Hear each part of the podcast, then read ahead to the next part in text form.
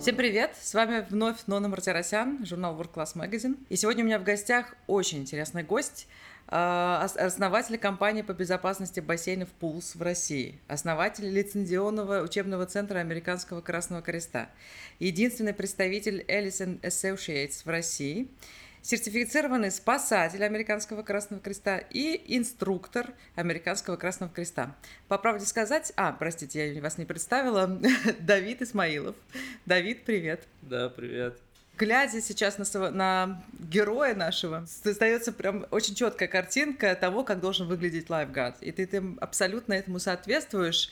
А, но давай начнем сначала, как ты к этому пришел. То есть эм, явно же не исходя из своих внешних данных, а, а другой был совершенно порядок. Да, спасибо за комплимент и спасибо, что меня позвали. А, я учился в американской школе в Москве, и там была некая программа лидерства по спасению на воде, то есть была программа как раз Американского Красного Креста, чтобы отучиться, начать работать лайфгардом. Вот, это было в 2014 году, 10 класс. Для университетов это было очень круто, я хотел чему-то новому научиться, играл тогда за Ждюшор в Москве в баскетбол и э, за школу и что-то нового хотелось. Пошел отучился, это было три дня, достаточно такого тяжелого обучения, вот, в итоге все сдал, начал работать, э, потом, если вкратце, уехал учиться в Англию на год, потом перешел в Штаты, и там продолжил эту деятельность делать, зарабатывать деньги, пока учился. Там кто-то работал в барах, в клубах, я работал как бы на бортике, учился, так сказать, ответственностью в раннем возрасте. После этого меня как бы старший спасатель позвал поучаствовать именно в обучении других. Я такой, круто, давайте попробуем. Попробовал, мне это очень понравилось. В итоге отучился множество аттестаций на инструктора спасателя Американского Крестного Креста, то есть я могу обучать спасению на воде, оказание первой помощи, сердечно-легочной реанимации, это вот непрямой массаж сердца, и как использовать дефибриллятор. В этом мы попозже, да, наверное, обсудим, что это такое. После этого открыл свою компанию, которая стала как раз-таки лицензированным учебным центром Американского Красного Креста, и мы обучаем детей от 15 лет в Штатах, и приехав в Россию, занимаемся тем же самым, но сосредоточены непосредственно на корпоративных клиентов, на тренировках, развиваем всю эту историю здесь, у нас в стране. Давид, а как так получилось, что ты, не имея э, специализированного образования, то есть ты, по сути, не пловец, но при этом спасатель. То есть насколько это возможно? Не быть э, пловцом, но уметь спасать? Но здесь как бы все зависит от физических данных. То есть если как бы, ну, я как бы плавал, э, с 6 лет. То есть mm-hmm. я просто за команду школы не прям уж выступал. Mm-hmm. Но как бы я умею плавать всеми стилями, и кролем, и дельфином, и брасом, и так далее. В целом все исходит из физических данных. То есть вам дают тест из трех этапов, когда надо проплыть 300 метров без остановки, либо кролем, либо брасом. Потом продержаться 2 минуты над водой только с ногами, то есть предплечья над водой должны быть.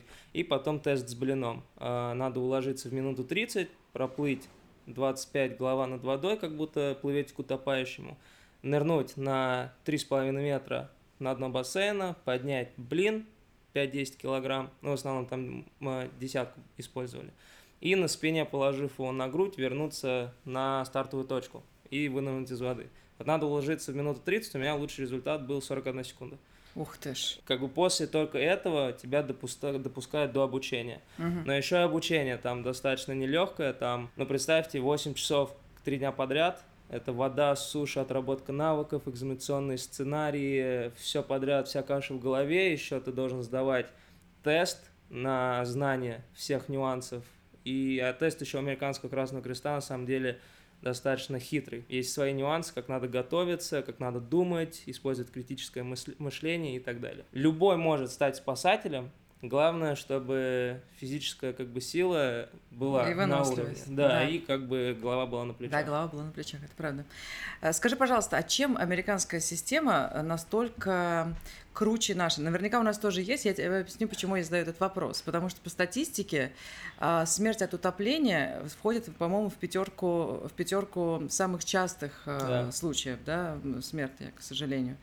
Ведь если это настолько распространенная проблема, я уверен, что и в России существуют некие программы по спасению утопающих. Так вот, э, можешь ли ты сравнить, например, эти две системы и чем американская лучше нашей, например? Ну, смотрите, здесь вообще надо уходить в историю чуть-чуть. Давайте поговорим об истории.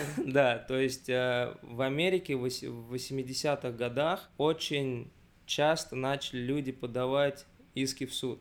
То есть они приходят в бассейн, подскользнулись, упали, значит, э, все там небезопасно, подали в суд, и таким образом стимулировали вот этот рост к безопасности сами.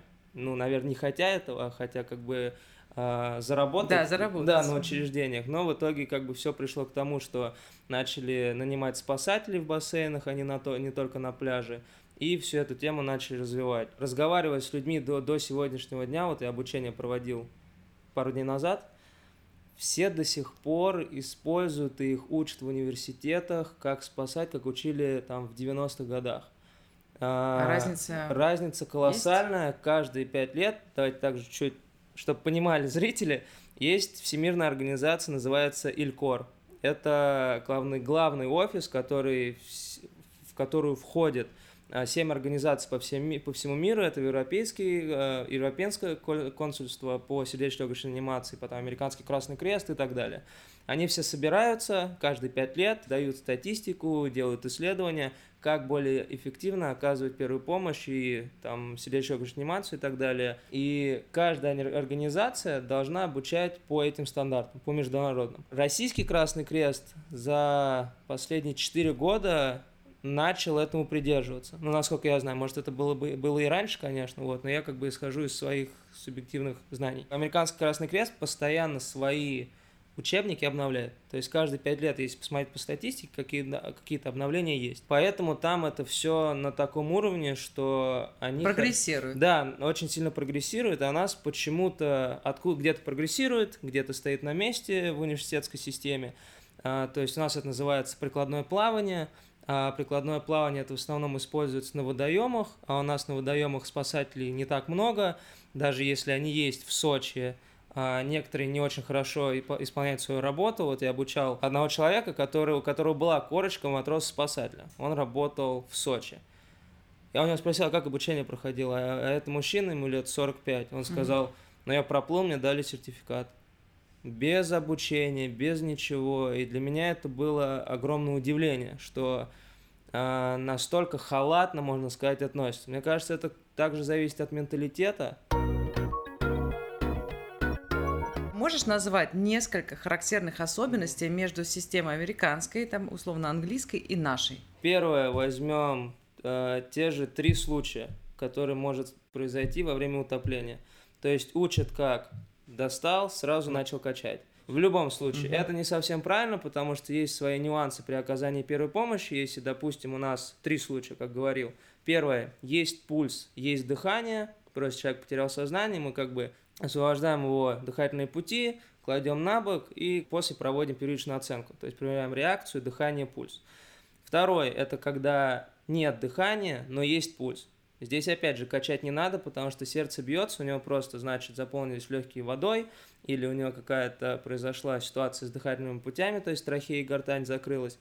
Мы просто дышим, то есть мы восстанавливаем дыхание.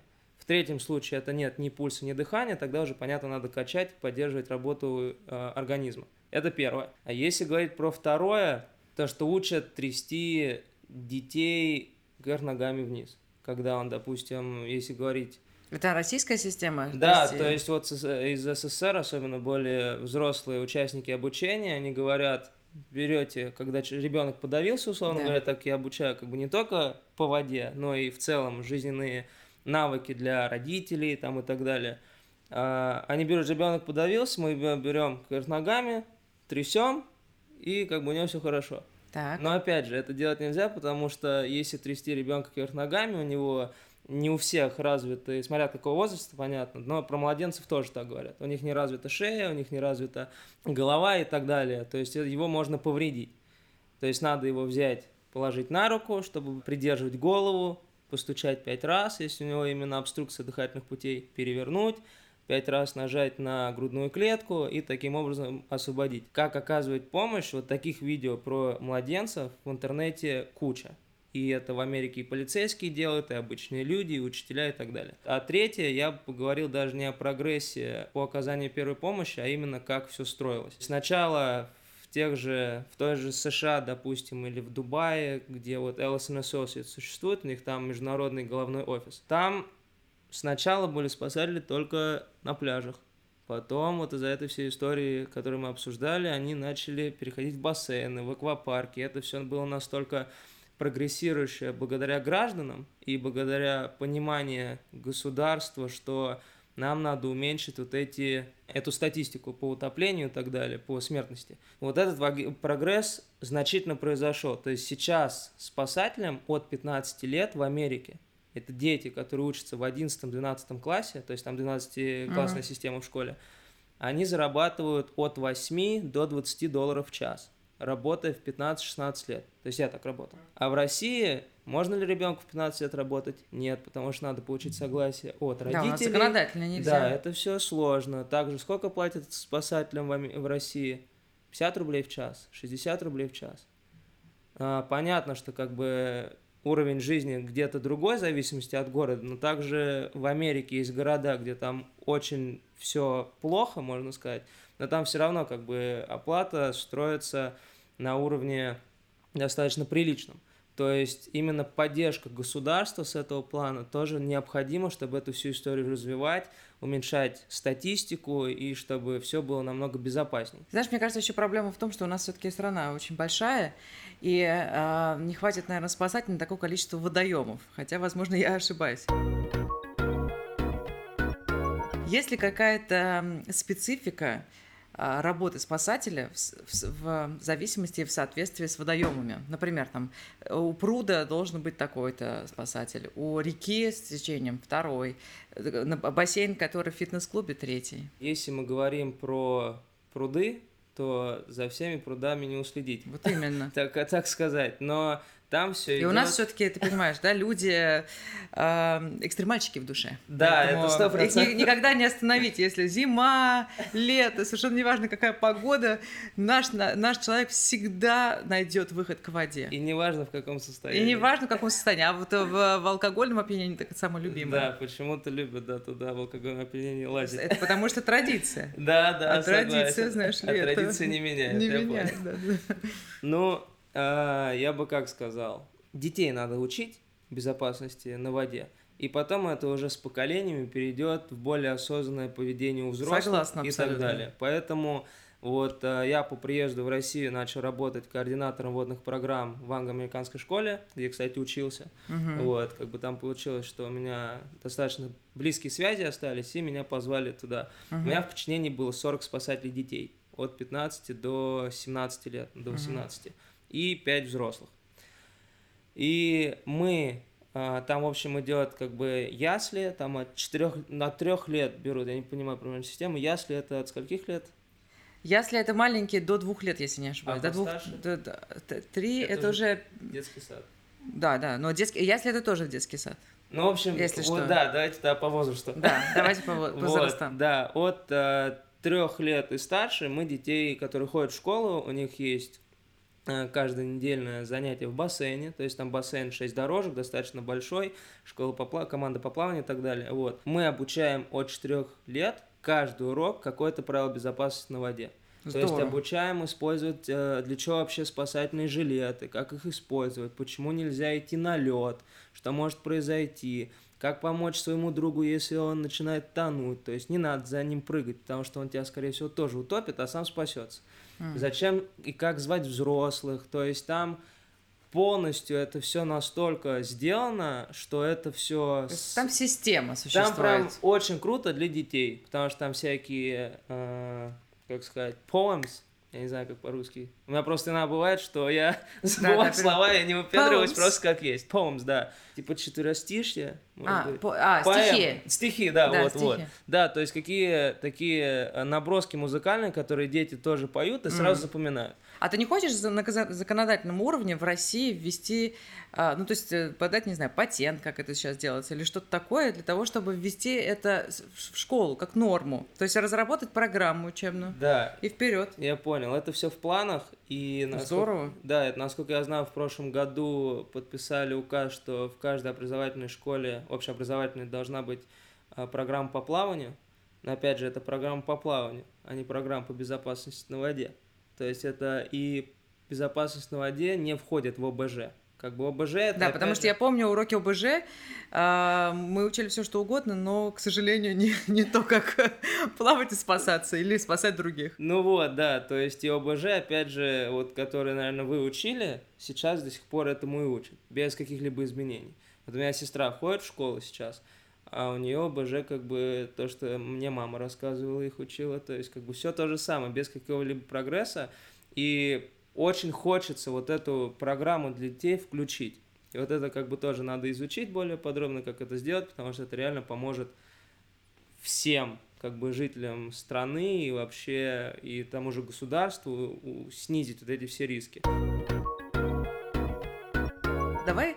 Сейчас немножко сакцентируем наше внимание и внимание слушателей на основные правила. Основные правила тех, кто плавает, что делать для того, чтобы не утонуть и чтобы максимально себя обезопасить. Основные правила тех, кто спасает. То есть как обратить внимание на то, что человек тонет, какую первую помощь оказывать, это мы чуть позже, наверное. Ну, в общем, такие вот прямо практичные вещи, которые, с которыми, которыми ты можешь поделиться уже сейчас, здесь, в эфире? Если говорить про тех, кто уже плавает, во-первых, э, не заплывать глубоко, если вы не уверены в своих силах, как у подростков бывает. Да вот мой друг поплыл, я тоже могу. А потом он приплывает на глубину, понимает, что он не может справиться со своими эмоциями, начинает паниковать и тонуть. Да, у нас уже это вообще очень тоже принято. А, и учить плавание тоже так же. Вот где-то посередине реки бросить ребенка и говорить, давай, хочешь жить, выплывай. Ну да, это как бы работает, вот, но как бы там не уже... Не всегда. Не всегда, понятно. Но родитель берет как бы ответственность полностью на себя. И здесь как бы я тоже проговорю про эти нюансы, а, достаточно, кстати, печальные по статистике. Вот, но давайте сосредоточимся да, давай по правилам. Да. правилам. А, первое, не, заглубо, не заплывать глубоко, если не уверены в своих силах. Не надо, если где-то большие волны, геройствовать, потому что это мало когда приводило к чему-то положительному. Третье, ну, как уже обсуждали, в состоянии алкогольного опьянения или других веществ плавать не стоит идти. Потому что как бы... Не стоит или все-таки запрещено? Это запрещено, но опять же менталитет людей, традиции, как ты говорила, здесь как бы уже я на это повлиять, повлиять не могу, но настоятельно рекомендую не идти плавать в этом все. Также, если, допустим, человек плывет, и у него случилась судорога, то есть он устал плыть, э, допустим, поговорим про судорогу ноги, просто чуть задер поднырнуть под воду, вытянуть ногу, натянуть большой палец на себя, судорога пройдет и лечь на спину. Вот, я к чему всегда призываю обучать людей, научиться лежать на спине, потому что тогда, э, если это научиться делать, там сделать вдох, ты не утонешь, будешь лежать как матрас и как бы отдохнешь. Если вдруг какая-то проблема и вы еще не тонете, но вы понимаете, что уже все намного, ну, достаточно плохо, то надо подать, подать какой-то сигнал. То есть это помахать, крикнуть, чтобы ближайший человек к вам мог на вас обратить внимание и дальше уже там спасателям, дежурным дать какой-то э, тоже сигнал, чтобы вас начали спасать. Если говорить про тех, кто смотрит за водой, э, здесь как бы мы разделяемся на детей и на взрослых. Так. Потому что дети до трех лет тонут по-другому, угу. а взрослые тонут по-другому. Ну, от трех лет я имею в виду. А, если говорить про детей, дети в основном выглядят, как будто они играют. По статистике, утопление считается у детей до 15 лет второй а, по количеству смертности угу. в мире. После дорожных... Второй причиной. Да, второй угу. причиной. После дорожных аварий. То есть это очень крупная такая история, да. и это надо ну, максимально развивать. То есть, и еще самое ужасное, это то, что родить, э, дети тонут прям под носом у своих родителей. А... Как обратить внимание это? Какие характерные черты? Да. Чтобы э, родитель понял, что это не играет ребенок сейчас, а что сейчас да, возможно. В первую очередь это ребенок, ребенка лицо под водой, а попа торчит над водой. Потому что вес головы в воде, если нет ни до чего не может ребенок докоснуться или упереться, а, перевешивает его вес тела, и он не сможет встать. Вот. Если говорить про более взрослых детей, то э, руки расставлены, ну и о взрослых тоже руки расставлены в сторону, потому что он инстинктивно пытается оттолкнуться от воды, но от воды не оттолкнуться, потому что он как да. э, проходит вниз. Далее, все тонут тихо. Нет такого, как вот, вот я недавно, в фильмах, кстати, да. прочитала, э, относительно недавно, кстати, год Мгм. назад всего, я почитала статью о том, что как раз, когда человек тонет, никто никогда не догадается, потому что Да. это происходит очень тихо. Он не подает никаких знаков, как вот нам, мы думали, думаем. фильмах и все- показывают, Как в фильмах да. показывают, да. Он просто идет по- под, под э, воду и все. Ну да, не совсем прям под воду. Он не идет под воду сначала. Он сначала просто вверх-вниз, вверх-вниз. Потому что он пытается сделать вдох, а не крикнуть. Потому что здесь у него уже цель вдохнуть. Вот, то есть он в- выныривает, делается вдох, у него примерно только над водой нос. Вот, если достаточно сил ногами что-то сделать, то он выныривает, делает вдох, опять погружается. И вот это длится примерно до минуты. В основном 30 секунд. То есть, если подумать, то у нас 30 секунд, чтобы заметить, доплыть и спасти, чтобы не надо было откачивать, либо там другие какие-то действия делать. Это происходит, потому что все его движения ногами и руками, они бесполезны. Потому что если как бы человек устал, либо у него судорога, либо он не умеет плавать, он никогда не поплывет. Вот, если он не ляжет на спину. А если а люди, когда паника, то есть любое утопление можно, понятное дело, предотвратить, если бы люди знали, как делать. Всему проблема это паника, которую люди ловят. А паника это зона дискомфорта. А когда человека закинуть в зону дискомфорта без его желания, то там уже Отключается вообще Да, мозг, всё, и да. человек не понимает, что делать. все верно, вот. Поэтому первое, что он должен сделать, все-таки попытаться на спину Лечь. лечь. Да, либо да, подать какой-то сигнал в преддверии своего, своей вот этой ситуации, что он уже понимает, что он уже все не может, либо начать сразу плыть к берегу, либо подать какой-то сигнал громкий, чтобы его услышали и увидели. Если этого не сделать, ты никогда не крикнешь, потому что, как уже обсуждали, где пытается сделать вдох, ему не до криков. Мгм. Вот, и пока он вот этот пытается делать вдох и не успевает выныривать, он начинает хлебать воду, э, вода заполняет легкие, и происходит такая история, как ларингоспазм. То есть это закрытие гортани и трахеи, когда вода попадает в нижние дыхательные пути. То есть инстинктивная реакция защиты организма. А когда происходит эта история, у нас происходит гипоксия. Гипоксия – это когда нехватка кислорода Мгм. в крови и мозгу. Это потом переходит в потерю сознания, и уже все. А там уже как снежный ком, все идет вниз, и через 5 минут значит, остановка сердца и отмирание клеток мозга. Вот даже если уже прошло 5 минут, он- его вытащили наконец, потому что надо мало того, что доплыть, надо его как-то подхватить где-то там под водой и еще и вытащить, понимаешь? А, И сразу нужно э, принимать какие-то меры и качать или что? Не, качать не надо. Первое, что надо сделать, это после того, как мы вытащим человека на воду, неважно, это бассейн, пруд, э, море, река, это провести первичную оценку. Это похлопать с двух сторон в районе ключиц, то есть проверить реакцию, посмотреть, работает ли мозг и вообще в сознании ли человек. После этого мы находим точку пульса на сонной артерии, либо с одной, либо со второй стороны шеи, а, чувствуем пульс и кладем наше ухо к носу и рту человека, смотрим на грудь. Мгм. И а, одновременно проверяем пульс и дыхание в Мгм. течение 10 секунд. Мгм. После этого мы принимаем решение, что делать. То есть ситуация может быть три. Как я Так. уже говорил, пульс Да. есть, дыхание есть, Да. значит все как бы ок. Ну, как бы условно, если он без сознания, там повернуть на бок, Мгм. прочистить дыхательные пути и как бы мониторить, вызывать скорую. Вызывать скорую надо в любой ситуации, потому Мгм. что может быть а, даже если как бы человек сказал все нормально, все Да, круто, всё у него может осложнее. быть вода в легких, Мгм. ему надо все показаться врачу, сделать рентген легких и так далее. Мгм. Вот. Вторая ситуация – это дыхания нет, пульс есть. Это значит, у нас произошел рингоспазм, человек не дышит, но сердце еще бьется, значит, мы еще успели все это сделать, Мгм. вот, спасти. Тогда надо просто дышать, а, откинуть голову назад, а, то есть открыть дыхательные пути, вот.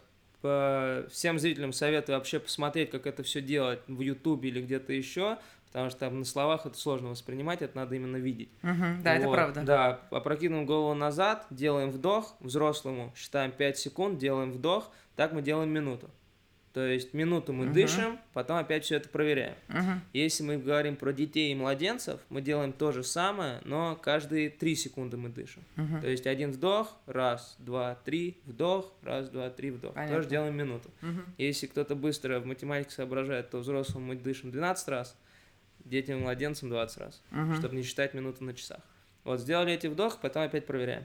А младенцу также хочу уточнить, мы не запрокидываем голову назад, потому что можно ему там все повредить, мы просто выводим ее на позицию параллельно земле, то есть uh-huh. горизонтально. Uh-huh. И третья ситуация это нет ни пульса, нет ни дыхания. Значит, uh-huh. вода уже давно в легких, uh-huh. сердце остановилось, начался процесс отмирания клеток мозга, и тогда мы просто начинаем уже качать. То есть мы делаем два вдоха резких, uh-huh. чтобы посмотреть, есть ли проходимость дыхательных путей, и начинаем делать непрямой массаж сердца. Также советую, я вообще честно советую всем, кто слушает, у кого есть дети, пойти на курсы оказания первой помощи. Прекрасная Потратить мысль. Сам, да. там 2000 рублей, но вы должны понимать, что эти деньги – это жизнь вашего ребенка и как бы всех, кто вас окружает. А есть такие курсы, да? Да их полно в Москве. Вот тот же Американский Красный Крест, э, ой, не Американский, а Русский Красный Крест э, обучает. Они набирают группы в разных районах и все это делают, конечно.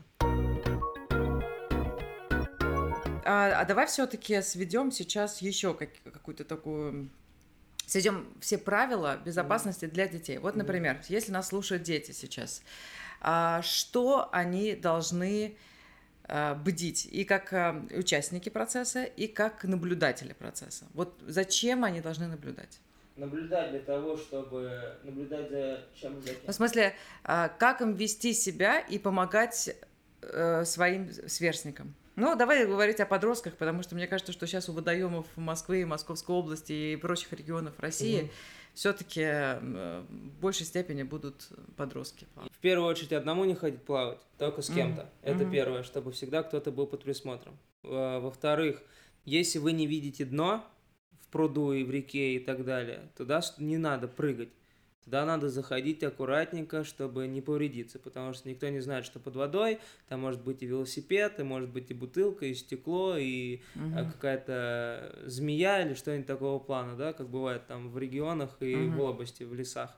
К тому же есть всякие в стоячей воде э, инфекции, угу. э, когда, как бы, так сказать, отходы жизнедеятельности организма которые никуда не, не вымываются, и если вдруг ребенок это случайно воду захлебнет, это может как минимум закончиться гастроэнтеритом или чем-то подобным. А давай поговорим еще о специфике водоемов. Они же mm-hmm. бывают разные. Море с волнами, там а, река, река с сильным течением и не сильным, mm-hmm. пруд, стоячая вода или там какой-нибудь карьер. Mm-hmm. Как вести себя на воде в таких условиях, в разных условиях. Ну, во-первых, если есть табличка запрещено плавать, не идти плавать.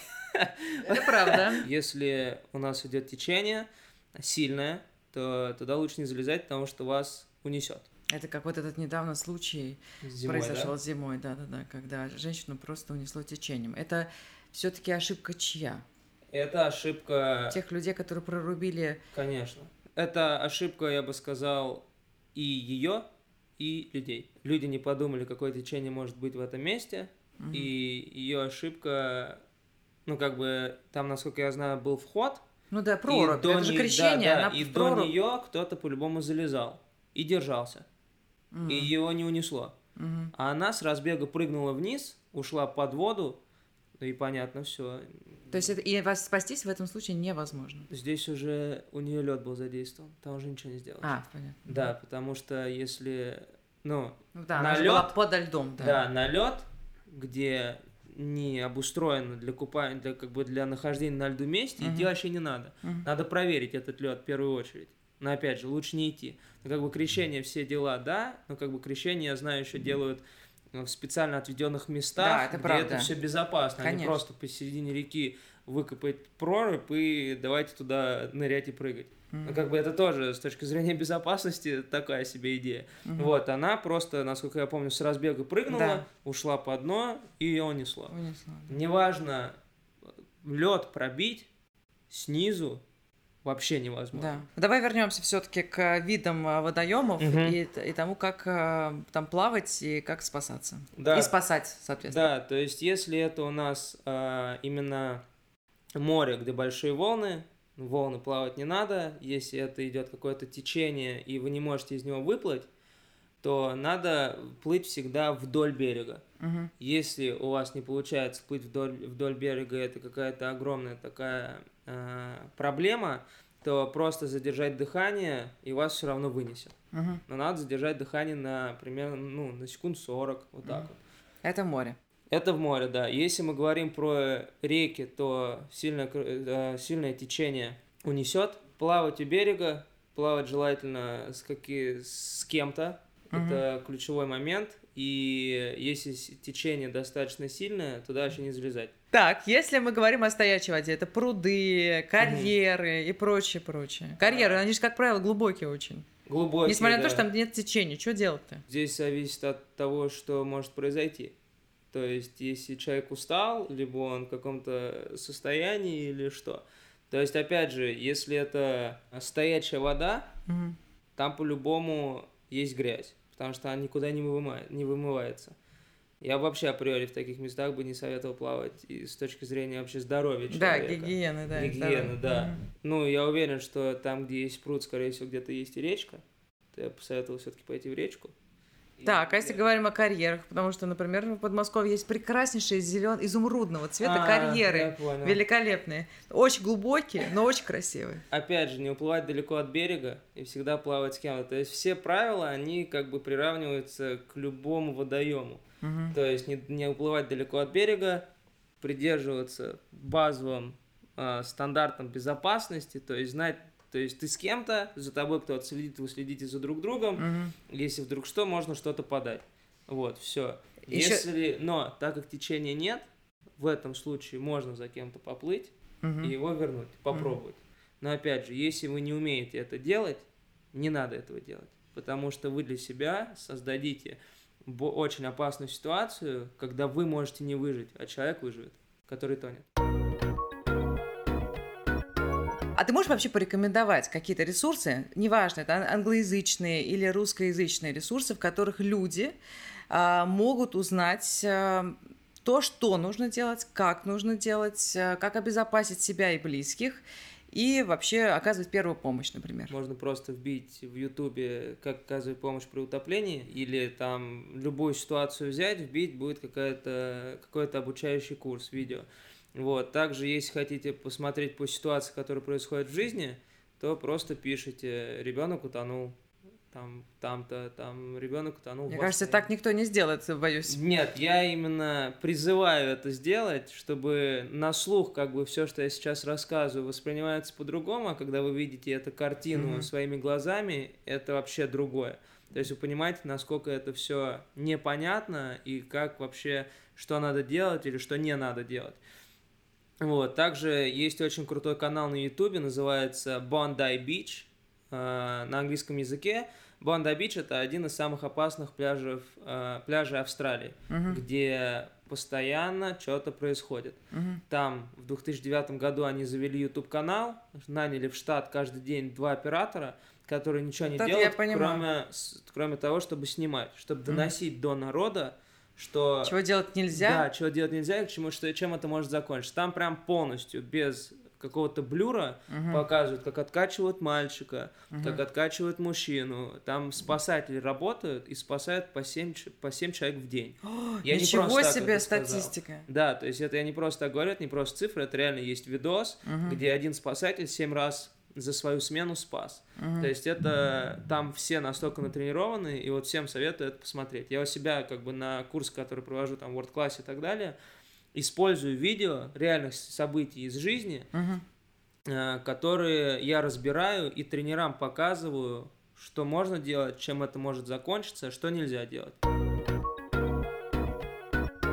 Вот хорошо, что ты упомянул про World Class, потому что как раз э, я хотела об этом э, сказать и всем слушателям, и вообще у тебя поспрашивать про то, как ты проводишь обучение. Дело в том, что за последние несколько лет, вообще за те годы, что я работаю в компании, я знаю, что наши тренеры регулярно спасают в, бассейне, в бассейнах лю- людей, а, которые тонут по совершенно разным причинам, да, и, и это очень здорово, что, к счастью, все живы-здоровы. А, Я знаю, что последний год или полтора ты проводишь обучение среди тренеров, и, Полтора, да. д- да, и статистика тоже показывает, что это работает, и все очень довольны. Как проходит это обучение? Что ты можешь вообще про это рассказать? И есть ли какая-то специфика работы, ну, условно, тренером-спасателем в клубе? Для меня вот это и есть максимальная мотивация, когда тренеры, которые проходят мое обучение, они используют все, что я обучаю на практике, и получается у них спасти чью-то жизнь. Для меня это вот самое, можно сказать, важное вообще, почему я этим и занимаюсь, потому что я как бы несу вот это добро, я не знаю, как это назвать, да, да. да вот эти навыки, необходимые для работы, для спасения чьей-то жизни в массы. Угу. Вот. И моя цель не просто провести обучение для галочки, как, к сожалению, многие это делают. А ты сам проводишь обучение? Да, я сам провожу. Я до сих пор не нашел человека, который с таким же опытом, как у меня, смог, же, смог бы обучить так, как я. Потому что для меня очень важен результат, чтобы я был уверен, что они смогут что-то сделать. Uh-huh. Вот, они просто там, если у них какие-то есть вопросы, я всегда могу ответить и так далее. Я еще не нашел, к сожалению, такого человека, поэтому я как бы все обучение провожу сам, и я просто от этого всего кайфую. Вот, я даю информацию по кирпичикам, то есть начинаем мы прям с основ и самых легких тем. Я это рассказываю, показываю, а, потом... Ребята отрабатывают, не Да, то есть там не только они отрабатывают, я показываю, как делать правильно, как угу. делать неправильно. Они отрабатывают, спрашивают у меня вопросы, потом еще раз отрабатывают уже под моим присмотром. Угу. То есть у нас как бы такой полноценный пирамидка получается. После этого мы это отработали, переходим к другой теме, по этой же системе отрабатываем ее, потом их совмещаем. Uh-huh. То есть, как пример, вот я говорил про открытие дыхательных путей и так далее, мы отрабатываем первичную оценку на друг друге, на манекенах, uh-huh. то есть это манекены и взрослых, детей, и младенцев, потому что как бы оказывать надо помощь по-разному всем трем видам людей, uh-huh. вот, и почему мы отрабатываем не только на манекенах, а на, на людей, потому что когда человек с этим столкнется, перед ним будет не манекен, а живой человек, у него более все там и шея двигается по-другому и так далее. Вот, потом, после того, как мы это выучили, мы переходим там к той же искусственной вентиляции легких, дышим, и вот это все дело совмещаем и так далее. То есть мы идем от самых легких тем угу. до самых сложных. В конце каждого обучения тренера сдают э, экзаменационные сценарии, которые на время, которые по всем стандартам, и все, что они выучили. Ты довольна работой наших прекрасных тренеров? Да, даже очень, и э, все очень вовлечены в процесс, что очень круто. Вот, э, всем нравится, и для меня очень важно, чтобы они действовали на автомате. Но вернемся к тому, что вот а в бассейне почему люди тонут? Если мы говорим про детей, они тонут, потому что за ними не досмотрели. Не, не досмотрели Если да. это взрослые, это перетренил в зале, Э, хроническое заболевание, пересидел в сауне, прыгнул в бассейн, а, нервная система детьми, не кстати, у нас, надо сказать, все хорошо, ни разу, по-моему, на моей памяти не было ничего. А вот взрослые бывает, что... Бывают, да. Также это может быть плавание длительное время под водой, когда вот эти соревновательные да, процессы, да, да. фридайверы особенно, плывут-плывут, вот одна секунда, один метр, хоп, он вырубился. Все понятно. Вот, поэтому в основном и тонут. То есть, и самое ужасное, с этой точки зрения, что хотя бы когда ребенок тонет, это видно, угу. а когда взрослый тонет, который потерял сознание, либо у него что-то еще произошло, ты это должен заметить, угу. потому что нет всплесков. Он плывет, плывет, перестает плыть и просто как бы по воде вот такой делает глайд. Угу. И все, и ты должен это заметить, увидеть, либо он под водой лежит. Угу. То есть это еще сложнее. Да. То есть я обучаю людей, особенно э, тренеров, как предотвратить и использовать разные техники, как сканирование воды, угу. не сидеть в телефонах. И вот эта осознанность, что э, может произойти у них на смене, приходит во время обучения. Потому что э, тренеры некоторые думают, что как бы, а, со мной это не произойдет, там, я да. как бы, я застрахован, все нормально.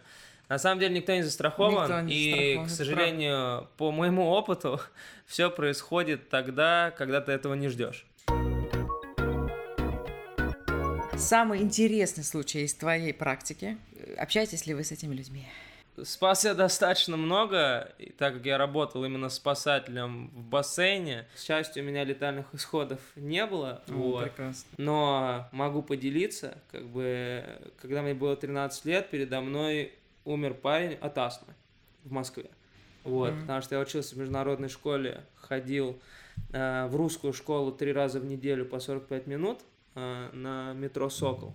Вот, и я занимался ну, индивидуально с учительницей, забегает парень в апреле, его звали Максим, одиннадцатиклассник, а он играл, когда вот это все цвело да. в баскетбол. Вот. Ну, просто сложно это все вспоминать.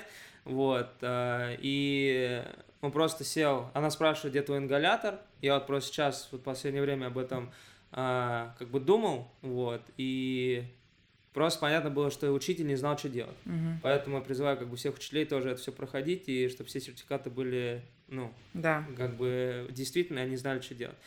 И, а, меня она собирает, быстро говорит, давай иди домой, типа, типа все на панике. А, он садится на, там как бы парта, стул, парта, стул, ну как в русских да. школах обычно.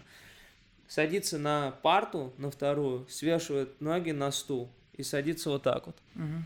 Делает вдох, Согнутым. Да, угу. вырубается и падает назад. В этот момент я выхожу, смотрю назад, и просто дребезги, парты все как бы вокруг, и э, я выхожу.